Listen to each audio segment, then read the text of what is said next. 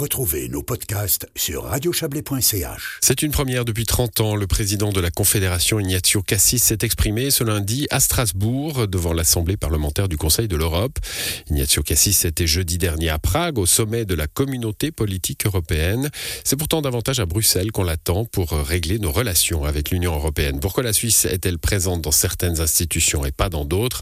Le point avec le président de la délégation suisse au Conseil de l'Europe, le libéral radical Neuchâtelois Damien Cotier, au téléphone de notre correspondant à Berne, Serge Jumin.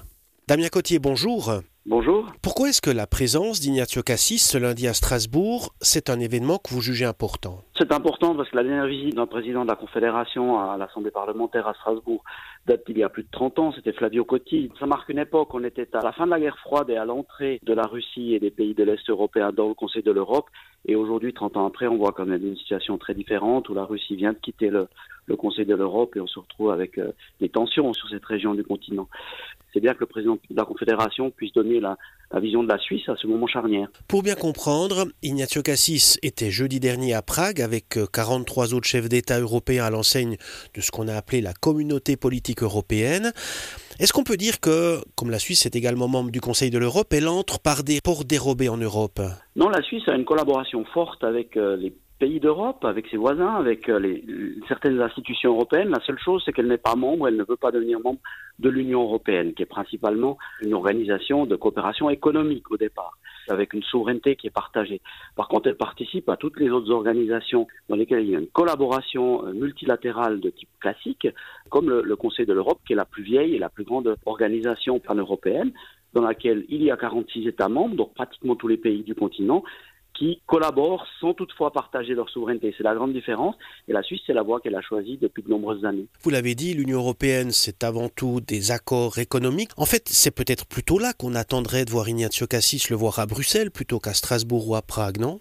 Bon, Ignacio Cassis se rend à Bruxelles quand c'est nécessaire. Il a des entretiens avec ses homologues ces rencontres comme celle qui a eu lieu à Prague euh, la, semaine passée ou d'autres rencontres thématiques euh, au niveau européen qui sont régulières sont des occasions pour les chefs d'État, de gouvernement, pour les ministres des Affaires étrangères de se croiser, d'avoir aussi des entretiens bilatéraux. Finalement, peu importe le lieu, ce qui est important, c'est qu'on se parle. Qu'est-ce que vous pourriez répondre à ceux qui pourraient prétendre qu'on papote dans ces institutions dont vous parlez, mais l'endroit où on peut négocier des contrats qui seraient utiles pour la Suisse, c'est avec l'Union européenne, et puis là, on, ne voit rien venir non, alors il y a des très nombreuses choses très concrètes qui se discutent dans ces cénacles internationaux.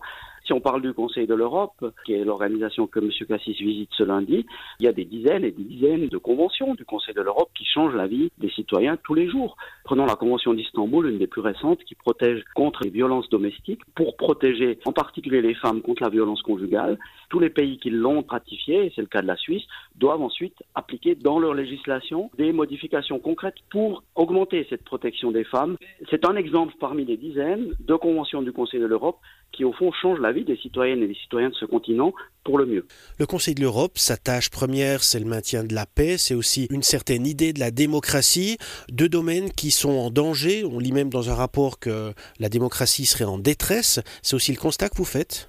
Oui, le Conseil de l'Europe, c'est l'institution en Europe qui veut promouvoir l'état de droit, la démocratie et les droits de l'homme. Et malheureusement, ces thèmes-là, ils ont reculé dans certains pays ces dernières. Il y a une forte avancée après la fin de la guerre froide dans de nombreux pays. Et puis là, il y a un recul dans certains pays et on voit un affaiblissement. Au fond, le fait qu'il puisse même y avoir une guerre en Europe est un échec de ce processus parce que si la Russie avait été un pays profondément démocratique, avec des médias libres, avec une opposition parlementaire, son gouvernement ne pourrait pas se comporter comme il se comporte actuellement en Ukraine. Donc c'est que nous n'avons pas réussi suffisamment à implanter ces réflexes de démocratie d'état de droit dans un pays comme celui-ci. Il faut absolument éviter que ça se reproduise ailleurs. Donc ce constat d'échec, il doit surtout pas nous pousser à baisser les bras, il doit au contraire nous pousser à rebondir et à renforcer des institutions comme le Conseil de l'Europe de manière à ce qu'il puisse encore plus fortement développer ses valeurs à travers le continent européen, justement pour éviter des crises comme celles qu'on connaît actuellement.